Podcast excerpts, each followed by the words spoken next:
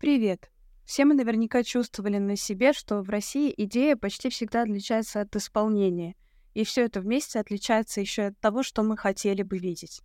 В этом подкасте мы, русская служба The Moscow Times и телеграм-канал Автозак Лайв, обсуждаем с экспертами различия между ожиданием и реальностью в разных сферах российской жизни, в работе законов, правоприменении и в решениях политиков. Возможно, это поможет нам найти ошибки и что-то изменить в будущем — а сегодня с нами юристка мемориала Наталья Морозова. И мы поговорим о закрытиях НКО в России, о том, как и за что могут судить Путина, и есть ли у нас шанс это увидеть.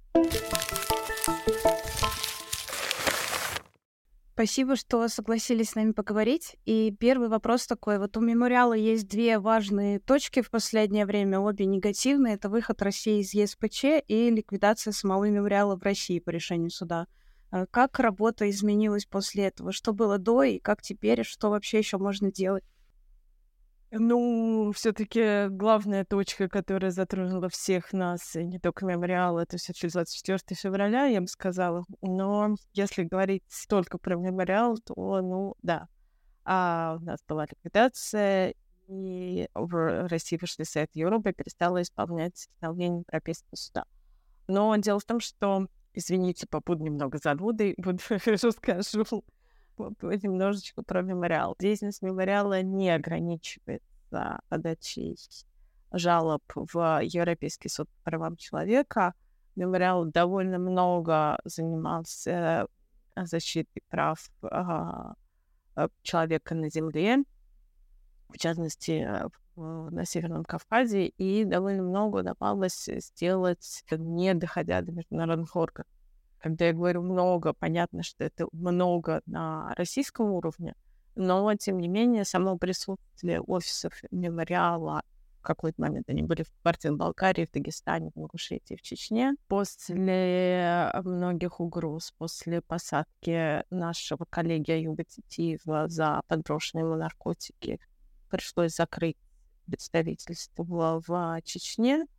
Здесь в Кабардино-Балкарии был закрыт еще чуть раньше. В общем, у нас на момент ликвидации у нас оставалось два офиса в Ингушетии и в Дагестане.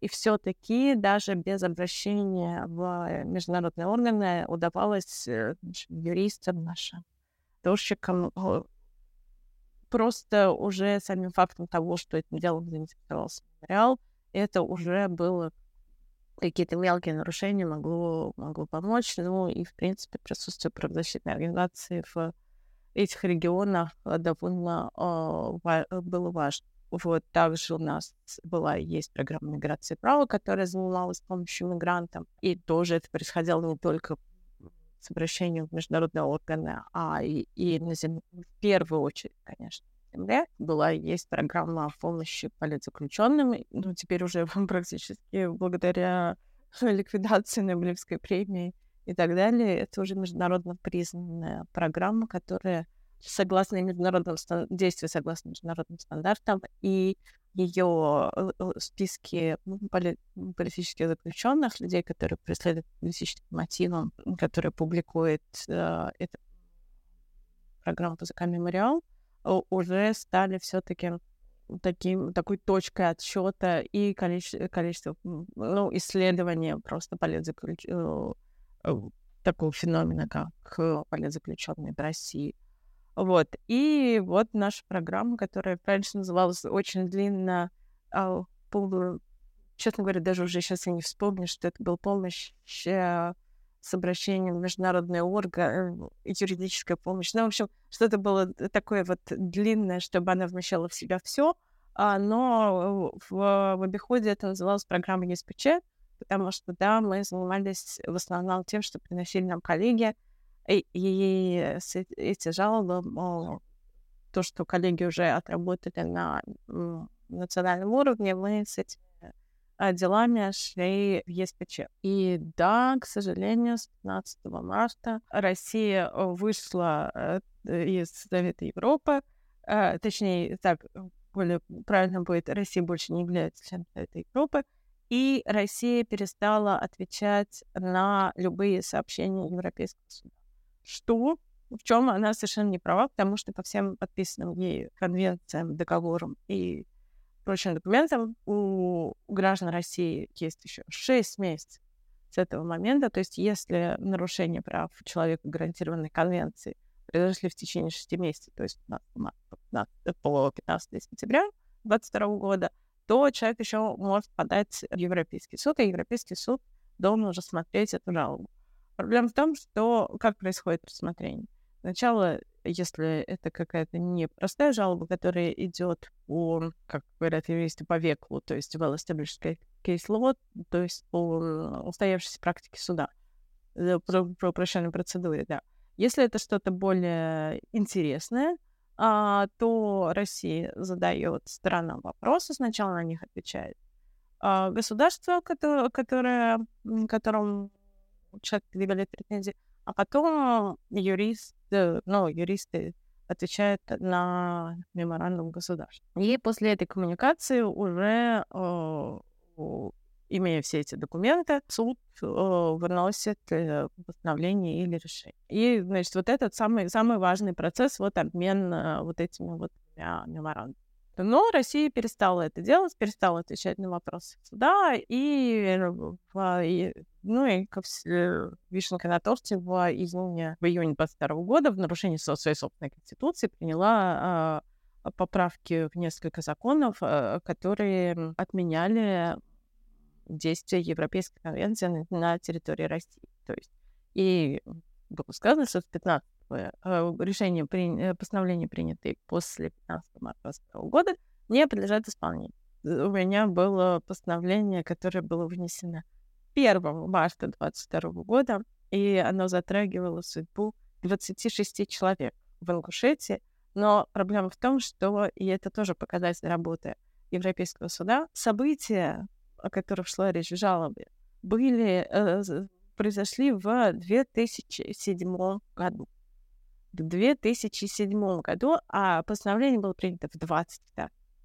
Вот. И это было, с одной стороны, страшно обидно, с другой стороны, а, хотя бы было а, хотя бы им выплатили эти деньги, потому что это была зачистка села в Ингушетии, а, тоже довольно стандартное решение, очень коротенькое несмотря на то, что мы и в жалобе, и потом в меморандуме мы расписали довольно подробно все. А, дело было абсолютно феерическое, потому что мы жаловались на нарушение статьи 3, то есть на пытки бесчеловечное обращение в, в одном селе в Ингушетии. Значит, э, накануне событий э, в Ингушетии были боевики, какие-то некие боевики убили, по-моему, мастер ГИБДД или э, кого-то из службы госавтоинспекции. И у ФСБшников, которые были российские, у них был наводка, зацепка, не знаю что, а, что вот в этом конкретном селе при, они прячутся э, именно эти боевики, да. И они вошли в село рано утром, часов шесть, в, как, выволокли всех из домов, избили всех прикладом. В них была беременная женщина, в них был мужчина 80 лет, а, были подростки 16-17 лет, так далее, так далее. Досталось всем. Вот, боевиков не нашли. Что стало с боевиками, честно говоря, даже не знаю. Но вся, вот, ну, такая зачистка деревни. Стандартная практика для а, наших правоохранителей. И жители деревни пытались возбудить уголовное дело против этих полицейских за э, избиение. Вот. И э, совершенно феерические были ответы, что да, избиения не было, но мы не знаем, кто выпустил. Да, какая-то машина белая приехала, в ней были ФСБшники, но мы не знаем, кто. Вот. И два года, в общем, э, юристы э, вот обменивались этими бессмысленными бессулькой, после чего мы, мои коллеги подали эту жалобу в ЕСПЧ, а, вот. И она, где она пролежала, соответственно, 12 лет. И в как, э, не помню, в, типа в 21 году до нее ЕСПЧ дошли руки, и а, нам задали вопрос, а действительно ли их избили. Тогда еще э, Россия в лице уже прокуратуры, изначально был, был Министерство юстиции, там как-то ответы были немножко получше. А прокуратура вообще не заморачивался же с ответами. Они написали то же самое, что написали, а, что писали российские правоохранители. Да, этих людей сбили. Да, это были сотрудники государства. Дело в том, что и в Европейском суде нету а, жалобы подаются против государств, а не против конкретных лиц Иванова Петрова Сидорова, а против государства, то есть надо обязательно доказать, что это были э, агенты государства, так называемые, uh, state agent, agents, uh, но не надо доказывать, кто это был, Иванов, Петров, Сидоров, uh, вот. И в деле было абсолютно очевидно, что да, это вот сотрудники правоохранительных органов, которые приехали в деревню, которые всех сбили. И э, российская прокуратура пишет, да, это были сотрудники правоохранительных органов, да, но да, они всех избили, да, есть даже медицинское свидетельство, но мы не видим тут нарушения. Ну, приехали, сбили, ничего. Видим нарушения статьи 3. Был какой-то. Я долго смотрела, да, просто вот на эти слова и могла, и могла понять, что ну, неужели реально люди пишут, что ну да, приехали, избили, ну что там бывает. Вот. В общем, это показывает уровень а, юристов прокуратуры.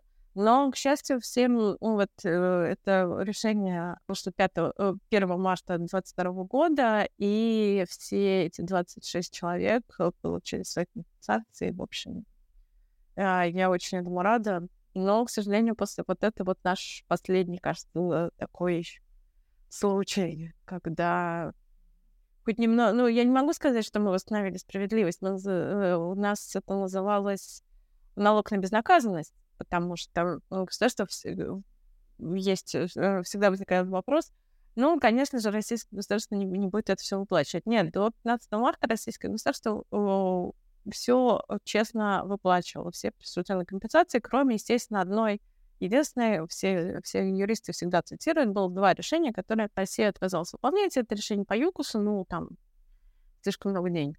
А, вот, и решение по делу Анчугова и Гладкова, но там дело не связано с компенсацией, а связано с участием в выборах людей, находящихся в заключении. А получается, что из-за ликвидации прекратилась как раз работа на Земле в основном, то есть она больше не происходит. Бомба, ну, бомба была заложена в 2012 году, на самом деле, когда был принят а, закон у, в июле был, и, э, был принят и в ноябре вступил в силу закон о коммерческих организациях, выполняющих функцию иностранного агента. И тогда Мемориал, кстати, был первым пострадавшим в том смысле, что на здании мемориала тогда появилась надпись «Иностранный агент». А, такая, такая достаточно известная фотография, которая потом везде тиражировалась. Вот.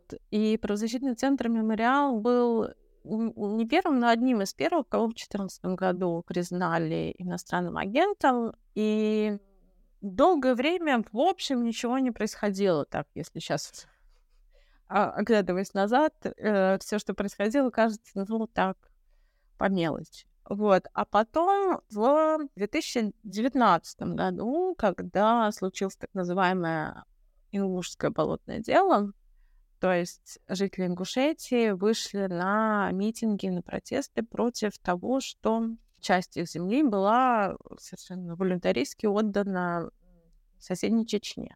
Они пытались оспаривать это в Конституционном суде, так, сяк, ничего не вышло, они вышли на митинг. Причем митинг был изначально согласованный. Но они не ушли с площади.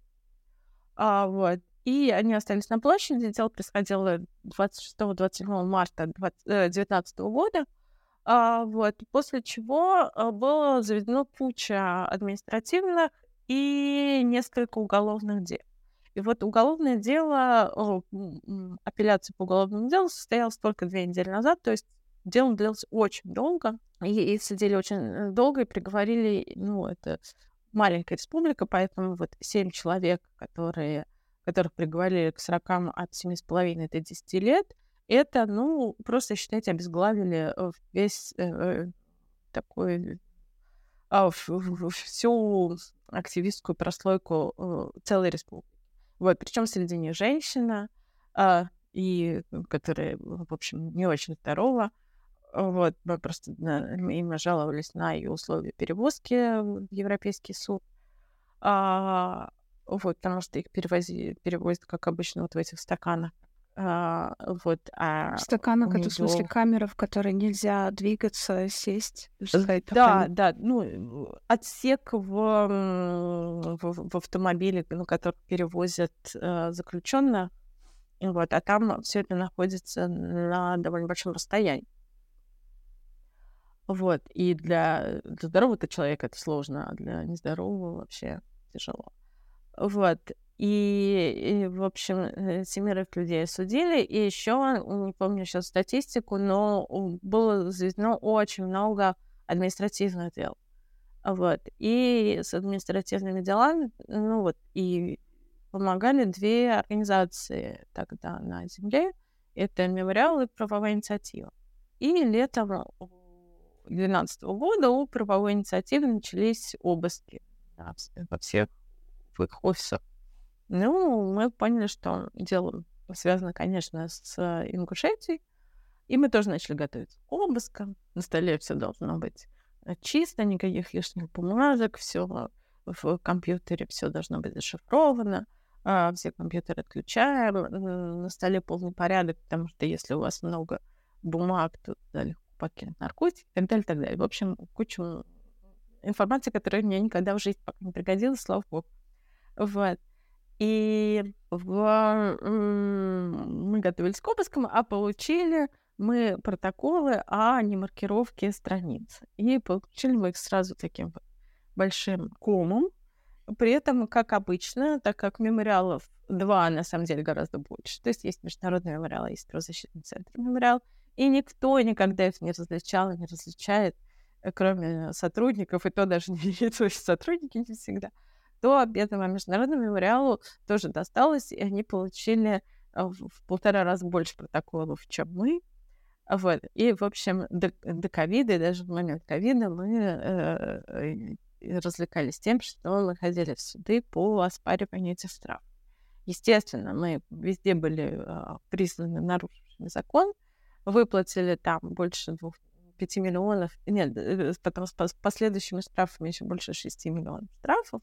Вот, но мы все, все честно выплатили, но совершенно это не помешало а, Минюсту впоследствии сказать, что это является грубым и неустранимым э, грубым нарушением, которое грубым неоднократным нарушением, за которое нельзя придумать никакого другого наказания, кроме ликвидации. И в, значит, 8 ноября были от- ну, отправлены два иска. Московская прокуратура отправила иск э, в Мосгорсуд против правозащитного центра «Мемориал», потому что это межрегиональная организация, и она должна, значит, и юрисдикция Московского городского суда. А Генеральная прокуратура отправила иск в Верховный суд против Международного мемориала, потому что это международная организация, соответственно. Иск должен был быть подан в Верховный суд. В общем, и, но иски при этом были абсолютно идентичные, вот, кроме фактической части. Но и плюс к тому еще правозащитный центр мемориала обвинялся в оправдании экстре- э, экстремизма и терроризма за то, что он публикует списки политзаключенных, и еще было а, 8 статей, одна из которых, впрочем, была вообще опубликована на сайте ОВД-инфо. Но это уже никого не Ага. волновало. А давайте, раз а, мы затронули эту тему, буквально в двух словах, в чем разница между правозащитным центром и международным мемориалом? Просто два слова, чтобы слушателям было понятно. Потому Да, что как сказали, вы понимаете, никто я, не э, разбирается. Я не могу в двух словах, я всегда ухожу в детали. Но я попробую. Общество «Мемориал» было организовано в конце 80-х годов а, для того, чтобы для сохранения памяти о сталинских репрессиях, для того, чтобы вот, все, все, весь тот ужас, который был, никогда не мог повториться. И для этого было решено создать некое общество, которое будет заниматься как увековечиванием памяти жертв, так и собиранием архивов, библиотеки, культурного центра и так далее, так далее. Все вот вся активность, которую можно а, придумать вокруг вот именно мемориализации сталинских репрессий. Тогда это было, с одной стороны, низовое движение, а, которое вот и- в общем, по сути, это было первые ростки э, гражданского общества в России. Э, Вот. И учредителями тогда, тогда были э, Андрей Сахаров, Сергей Адамович Ковалев, Арсений Рогинский, То есть э, очень Ну, такие... легенда, плохо, короче. плохо объясняю. Ну, в общем, это были такие большие, э, кру- кру- большие имена в правозащите, но чтобы Ага. сейчас не мне не вдаваться уже вообще уже во все подробности. И это общество очень долго не хотели регистрировать, ну, потому что э, коммунистическая партия была довольно сильна в этот момент еще. Вот. И существует легенда, что на похоронах Сахарова в декабре 89 года президент Горбачев подошел к Елене Боннер и, ну, как требовали приличия, так спросил, типа, вдову, что я могу для вас сделать. И она, э, ни на секунду не задумавшись, сказала, зарегистрируйте мемориал. И после этого в апреле мемориал был зарегистрирован как юридическое лицо, но довольно быстро стало понятно, что для того, чтобы сталинские репрессии не повторились, что нужно заниматься не только меморизацией а, тех ужасов, которые происходили, не только собирать архивы, но и защищать права человека здесь и сейчас. И поэтому, а так как мемориал основали очень активные люди, то они это были люди, которые ездили по всем горячим точкам, которых, э, в общем, в разваливающемся Советском Союзе, на развалинах, точнее, Советского Союза хватало. Осетино-ингушский конфликт, и Нагорный Карабах, и так далее. И, в общем, э, стало понятно, что защита прав человека — это тоже важная вещь э, наряду с меморизацией репрессий. И таким образом было создано отдельное юридическое лицо «Правозащитный центр «Мемориал». Это был зарегистрировано в 93 году, то есть 30 лет был мемориалу э, в этом году, в апреле. И вот его основными направлениями деятельности, как я и сказала, было, были изначально это были горячие точки, вот, которые потом оформились в программу «Горячие точки», которая до сих пор занимается проблемами Северного Кавказа. А потом были мигрант, э, работа с мигрантами, потом появилась программа по- политзеков, ну и потом, когда Россия писала в 98 году Европейскую конве- ратифицировала Европейскую конвенцию, то э, вот появилось направление обращения в Европейский суд. Вот, ну то есть, когда мы все были в Москве, все было хорошо, и мы все работали, то значит, эти мемориалы были нераздельны и не слиянны. Это как бы были две организации, которые обогащали одна другую, но вот правозащитный центр мемориал занимался правозащитными проектами, а международный мемориал занимался всем, что связано с историей, архивами, а, выставками. И в России же очень много организаций мемориалов в каждом городе. То есть есть Екатеринбургский мемориал, Челябинский мемориал, Рязанский мемориал и так далее, и так далее. Простите все, но просто не могу все 80 процитировать а, в одном эфире. И это отдельные юридические лица. И кто-то из них был признан агентом, кто-то не был признан агентом и так далее, и так далее. Вот. В какой-то момент я держала даже в голове список тех, где, где, на, где мы ставим плашку иноагента, где мы не ставим плашку иноагента, но теперь это уже, в общем, совершенно все равно. А, Однажды мне э, позвонила подруга, а, которая журналист э, BBC, Настя Платонова, и говорит, слушай, я запуталась, э, где мне ставить э, ебалу, а где нет. Я сейчас пишу про разные мемориалы, и она мне начинает э, перечислять мемориалы. Я говорю, так, вот тут ставишь ебалу, так, это иностранный агент, это вообще не мемориал, так, это не иностранный агент, это иностранный агент, а вот тут надо еще поставить вот это. Она так, господи, ты, неужели ты помнишь все мемориалы, которые иностранные агенты, какие не иностранные? Я говорю, ну да, приходится. Вот она говорит, ты, ты Морозова, эксперт в области ебалистики. Вот. И с тех пор у нас э, стало это такой профессиональной шуткой про экспертов в области ебалистики. И то есть у нас даже была а, потом к мемориалам сделали а, майки, с надписью «Эксперт в области ебалистики». Ну, Это А, такая вот. тренировка Ну да, памяти для юриста. Ну, смотрите, мы с вами поговорили много про реальность, а у нас тема подкаста «Ожидание и реальность», поэтому я предлагаю поговорить немножко про ожидания, про будущее и про то, вот как будут, как могут проходить э, международные суды над э, Путиным и другими военными преступниками. И первый вопрос такой. Вот недавно, относительно недавно, уже несколько месяцев назад в Гааге Международный уголовный суд выдал ордер на арест Путина. А почему ему предъявили такое странное обвинение в похищении детей, а не как бы во всем сразу, в развязывании агрессивной войны и вот во всех этих вещах? Слушайте, ну, вообще не странный, потому что римский статут предполагает ранжирование, скажем так, преступлений. И первое это идут именно преступления геноцида, потом преступления против человечности, потом военные преступления, преступления агрессии. Вот. И геноцид — это в, в качестве пункта преступления геноцида идет насильственная передача, насильственная передача детей. И это преступление геноцида, то есть черным по белому написано. Потому что все остальные преступления геноцида, как, это хотя бы, в общем, сильно сложнее, наверное, для доказывания, а передача детей из одной группы в другую, вот у нас есть приказ, вот у нас есть слова Марии Львовой Беловой, вот у нас есть э, указ Путина. Это, это же еще даже не обвинение, э, это же э, только ему предъявлено обвинение. То есть он пока еще подозреваемый, это же не то, что его уже прямо судили. Как в любом суде, дальше подписка не выйдет, не знаю, что что.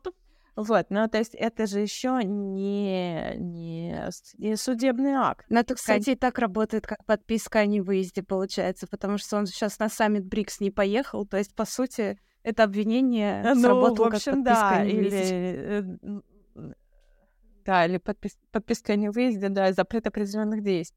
Вот. Запрет покидать место жительства с такого, такое-то время. А, вот. Ну, в общем, да, нет. А это пропи- как прописано э, в Римском статуте преступления геноцида. Вот. И это одна из э, один из подтипов, подвидов преступления геноцида. И э, его, действительно мы же видим, и никто этого не отрицает, что они действительно э, передавали украинских детей а, и а, в, в Россию, и удерживали их на территории России и так далее. И это как раз а, можно, и это довольно легко атрибутировать Путину, а, потому что действительно он издавал эти указы, которые а, привели к депортации детей а, из а, Украины в Россию. То есть дальше они пойдут по списку и будут э, следующие обвинения какие-то? Слушайте, я не знаю, как они, э, как они будут действовать, ничего не могу сказать, потому что я знаю, что э, там э, работа идет, и все неправительственные организации, правозащитные организации работают на то, чтобы зафиксировать эти преступления, что их можно было бы атрибутировать именно как преступление против человечности — вот, потому что, ну, довольно же сложно будет, условно говоря, подняться до Путина, да, в приказе о в расстреле э, гражданских, в изнасилованиях в украинских населенных пунктах, в изнасилованиях, в убийствах гражданских, очень сложно подняться до Путина. Это же, это же делали конкретные э, а, Причем это делали солдаты, комбатанты. То есть а, это преступление, которое можно атрибутировать им или их командирам, потому что в Римском статуте есть ответственность командиров, если они а, знали или должны были знать, вот он совершает такие преступления. Вот. Эти конкретные люди несут ответ по Римскому статуту. Как подняться до Путина вот, вот в этой цепочке, да? Он не приказывал военным, которых он послал в Украину, совершать зверство. Да? Вряд ли вы, мы найдем указ о том, что а, вот, что такое. Мы не найдем указ, что он э, приказал бомбить э, обязательно э, жилые дома. Будут вот. И здесь все-таки очень важна система доказывания и доказывания совершения именно преступлений против человечества. Ну, или геноцида, смотря что будет предъявлено. То есть э, геноцид в той э, перемещении, э, преступлении геноцида в виде перемещения детей, это уже предъявлено, да. Вот, все остальное — вопрос доказательств. И все остальное и в рамках геноцида, и в рамках э, преступлений против человечности, и в рамках военных преступлений — это все вопрос доказывания. Поэтому это не быстро, не, э, не с наскуку. Это все довольно сложная система. это надо привести доказательства, э, суд должен будет оценить эти доказательства, ну, потому что мало ли что мы выбрали. И признание касается доказательств тоже не работает. А вот, поэтому это должен, это большой, важный, сложный, очень сложный процесс именно доказательства, что вот то, что совершено, подпадает вот именно под статью, вот какую-то конкретную статью. И кем совершено. Да? То есть военное преступление это же ну, все э, классифицировано. А когда это может случиться? Потому что вот не так много, на самом деле, прецедентов похожих, но недавно в Кабу... э, судили в Гаге Фелисьяна Кабугу. Это бизнесмен, которого обвиняли в участии в финансировании геноцида в Руанде и его задержали во Франции, когда ему было за 80, а сам геноцид был в начале 90. Показателен ли чем-то этот процесс, может быть, по времени, которое проходит от задержания, там, доживет ли вообще Путин, увидим ли мы это, есть ли у нас какой-то шанс? Ну, слушайте, насчет доживет ли Путин, я, с одной стороны, как юрист, я бы очень хотела, чтобы он дожил, вот, с другой стороны, мне уже, честно говоря, э, все равно, если это поможет остановить войну, то э, давайте уже кто-нибудь табакеркой, шарфиком, чем угодно. Что касается Кабуги, э, да, меня, честно говоря, фрустрирует этот э, пример, потому что это же он, вы сказали, что он обвиняется в финансировании, в участии в финансировании. Финансирование, да. Но главное же обвинение в том, что он финансировал радио «Тысячи холмов» в Руанде, которое пропагандистское радио, которое провоцировало геноцид, пропагандировало геноцид, подстрекало, вот, подстрекательство геноцида, осуществляло подстрекательство геноцида. И это, конечно, очень важно. И, к сожалению, его не судили. Там, э, собственно, было проведено несколько медицинских исследований, что у него то ли деменция, то ли болезнь Альцгеймера, то ли все вместе. В отношении него невозможно вынести приговор. Вот, и для меня это э, очень обидно. Э, вот, с одной стороны, да, это преступление не имеет срока давности, и люди, которые их э, совершают сейчас, э, будут я надеюсь, их будут преследовать, где бы они ни были, сколько бы лет ни прошло. Но, с другой стороны, конечно, мне бы хотелось, чтобы это было пораньше, чтобы они не впали в деменцию, чтобы их не сродил Альцгеймер и все такое. Вот. Что касается Кабуги, еще э, мне, конечно, важно, что судили пропагандиста, но это, в общем, если бы, как если бы судили Эмста. Это бы сейчас был совершенно не юридический подход, вот, а такой еще чисто Э, в э, гражданский, но или нет, э, кто там на втором канале? По-моему, второй канал у нас самый отбитый в этом смысле. Да, но я не помню, если Ну, в общем, они все хороши. Но, в общем, это человек, который спонсировал пропаганду. И человек, который пропаганду развивал. И, и очень важно, что его, он был в списке преступников, важно, что... Э, но жалко, что его не осудили. Поэтому я считаю, что, во-первых, надо сосредотачиваться на каких-нибудь молодых пропагандистах, чтобы, чтобы мы были уверены, что они доживут, или Альцгеймер никакой не скосит. А вот, не знаю, типа шаман. Ну, а, кстати, а, вот, вот мне как человеку, не как юристу, не совсем понятно, почему Альцгеймер тут э, на что-то влияет, потому что приговор, он же не для Кабуги, а для э, людей окружающих, то есть а так можно нет, вынести... ну смотрите, у него есть право на защища... защищаться. А, то есть он не может защищаться. Он не дееспособен, поэтому он не может э, себя защитить. Вот. Это, ну, по любым правовым стандартам.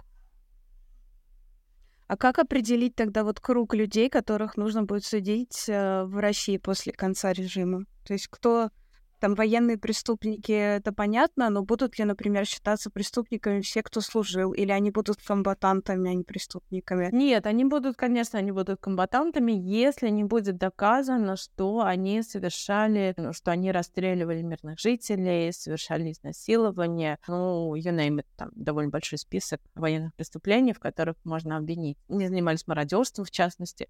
То есть вот э, любой квиток посылки с почты, это уже, да, да, да, должно, должен пойти в папочку сделан. Слушайте, ничего не знаю про про нынешних э, комбатантов, потому что понятно, что до до прессы доходят только какие-то самые вопиющие случаи. Да? Ну, то есть вот случай мародерства, либо случай вот как с Данилой Фролкиным, который в статье э, признался в убийстве, а осудили его за даже не за фейки, а на, за дискриминацию армии, по-моему, он получил чего-то там.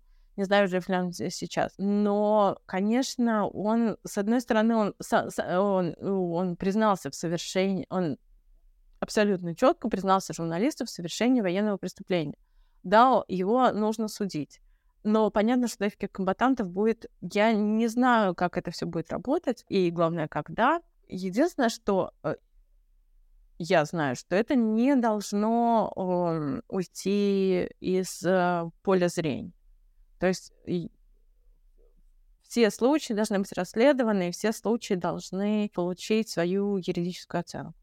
И, к сожалению, да, суды будут завалены. У нас, нам еще предстоит реформа судов в прекрасной России будущего, и это первое, что нам придется сделать. Вот как это все будет соотноситься одно с другим, э, мне сказать сложно, но это то, что нам придется делать. Потому что, с одной стороны, мы не можем оставить судьями тех, кто работает судьями сейчас в России, а, то есть нам нужно будет устроить очень большую судебную реформу, и судебная власть должна быть независимой. С другой стороны, у нас будет вот поток вот этого количества бесконечных людей, которые вернулись э, из Украины, и которых мы судим или которых мы не судим, и которых в Украине, но еще же Украина будет требовать выдачи какого-то количества людей, которые совершили самые тяжелые преступления. Но это как раз облегчит нагрузку на судебную систему России, если ну, я думаю, что у них у них тоже будет э, у них тоже будут те же проблемы. Э, вот, и с э, судами, и с судебной реформой, и с э, э, преступлениями во время войны, да, это тоже будет все все сложно. Это, это, эти вопросы... Но, и, с другой стороны, я надеюсь, что когда это все кончится, у нас будет э, побольше энтузиазма для того, чтобы это все не повторилось.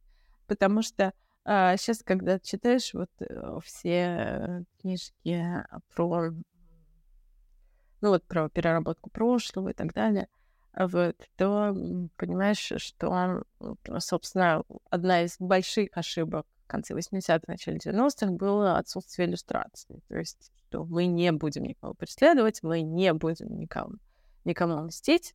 А, и да, у нас остались те же люди на тех же постах, те же следователи, которые расследовали дела диссидентов, они теперь работают Э, теми, теми же следователями, только пошли на повышение и так далее, и так далее. Вот. В общем, теперь мы понимаем, что это было ошибкой, что не было, невозможно было начать с чистого листа, надо было сначала какую-то иллюстрацию устроить. Но у нас теперь а, к нашей иллюстрации советского периода добавилась еще вот э, путинская иллюстрация, еще военные преступления. Ну, в общем... Много работы предстоит. Да, единственное, что важно, чтобы это все закончилось, чтобы можно было начать работать. Но вот вчерашние события дают надежду, что что они сами друг с другом разберутся, да, и уже никого не останется. Волки от испуга скушали друг друга, и... Мы публикуем этот подкаст позже, чем его записывали, поэтому вчерашние события — это авиакатастрофа, в которой разбился Евгений Пригожин. А еще про пропагандистов такой вопрос э, интересный о том, как... Э, вот вы сравнили Кабугу с Эрнстом, но вот на радио «Тысяча холмов» у Кабуги там были прямые призывы убивать э, представителей народа Тутси. И даже, я не знаю, байка это или нет, но я слышала, что в Руанде же действительно холмы, и там до каких-то мест не добивал радиосигнал. И вот в этих местах, где он не добивал, там было меньше случаев геноцида, а там, где это радио слушали, было его больше. То есть это можно было как-то тоже доказать. А как доказать э, преступления российских пропагандистов? То есть они могут сказать, типа, ну, мы просто рассуждаем, мы такие там колумнисты, вот наше мнение, все дела. В обвинениях в подстрекательстве к геноциду суд по Руанде установил, что самого подстрекательства достаточно для начала процесса. То есть, чтобы судить пропагандистов, не обязательно доказывать связь между призывами к убийствам и реальными убийствами. Ну да, это, кстати, очень хороший вопрос, довольно сложный. И да, вот это вот, это не байка, но насколько я, я читала, э, вот, это было действительно, они э, сделали это исследование количественное, и действительно они поняли, как работает и это главный пример того, который всегда приводится в книжках пропаганду, как работает пропаганда. Как работает пропаганда, э, измерить, как работает пропаганда сейчас, действительно довольно сложно, потому что мы, э, во-первых, она работает давно и исподволь, а, ну вот с 2014 года как минимум. Ну, поэтому сейчас работаем над этим. Когда мы закончим, я давайте запишем с вами еще один подкаст. Вот я попробую рассказать, к чему мы пришли, потому что э, это интересно, это на самом деле очень хороший, очень интересный вопрос, на который у меня нету короткого ответа, и мы как раз именно этим занимаемся и думаем, как бы э, крас- красиво выйти из этой ситуации. Это действительно эм, интересно, ну, потому что даже с тем же учебником, да, который, с одной стороны, мне кажется, что это важная, ча- важная часть пропаганды, потому что он говорит не только про события в Украине, он, в принципе, наполнен вот этой вот пропагандистской кашей про прекрасный Советский Союз, то есть э, что про Сталина у какого-то менеджера, дачного менеджера, эффективного менеджера, вот, и так далее, и так далее. Ну, были отдельные перегибы на местах. И вот весь учебник посвящен этому. Там не только последняя глава чудовищная, там он весь пропитан ложью, Учебник — это новый учебник для старшеклассников, который вот Бединский недавно представил. Мы, кстати, много довольно писали про него у нас на сайте.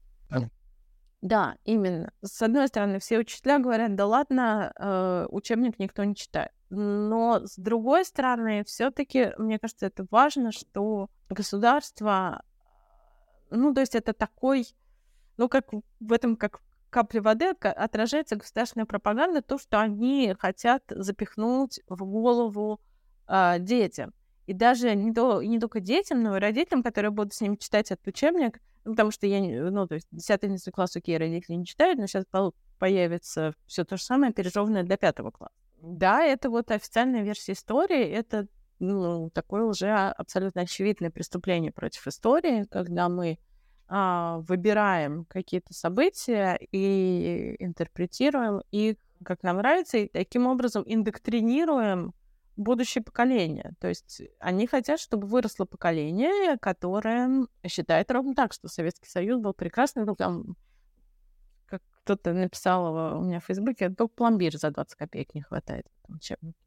Вот. И что еще важно, что это по этому учебнику будут учиться сейчас дети в, на оккупированных территориях, вообще-то, которые вообще-то граждане Украины. И им индоктринируют ту же вот эту вот жвачку про Великий Советский Союз, что Украина никогда не существовала и так далее, и так далее.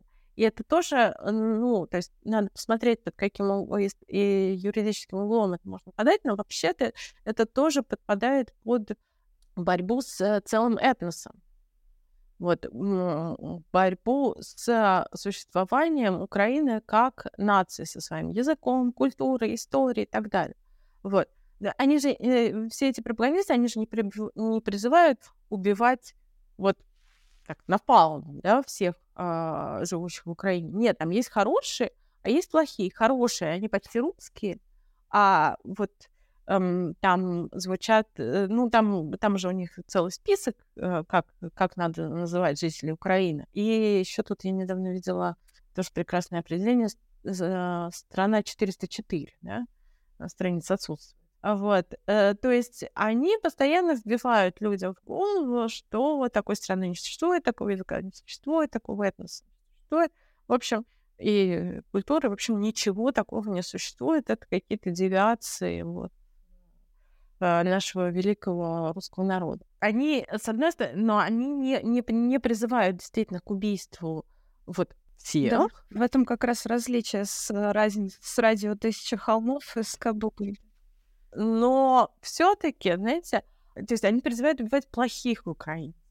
Вот. А дальше уже как, как э, ну, если мы не будем брать э, пример, чудовищный пример Красовского, да, который ты, он, он так четко призывал, вот это прям первый, э, первый кандидат. Вот. А все остальные, ну, там, в пропагандистских каналах, они не призывают, они просто перепечатывают стихотворение Симонова.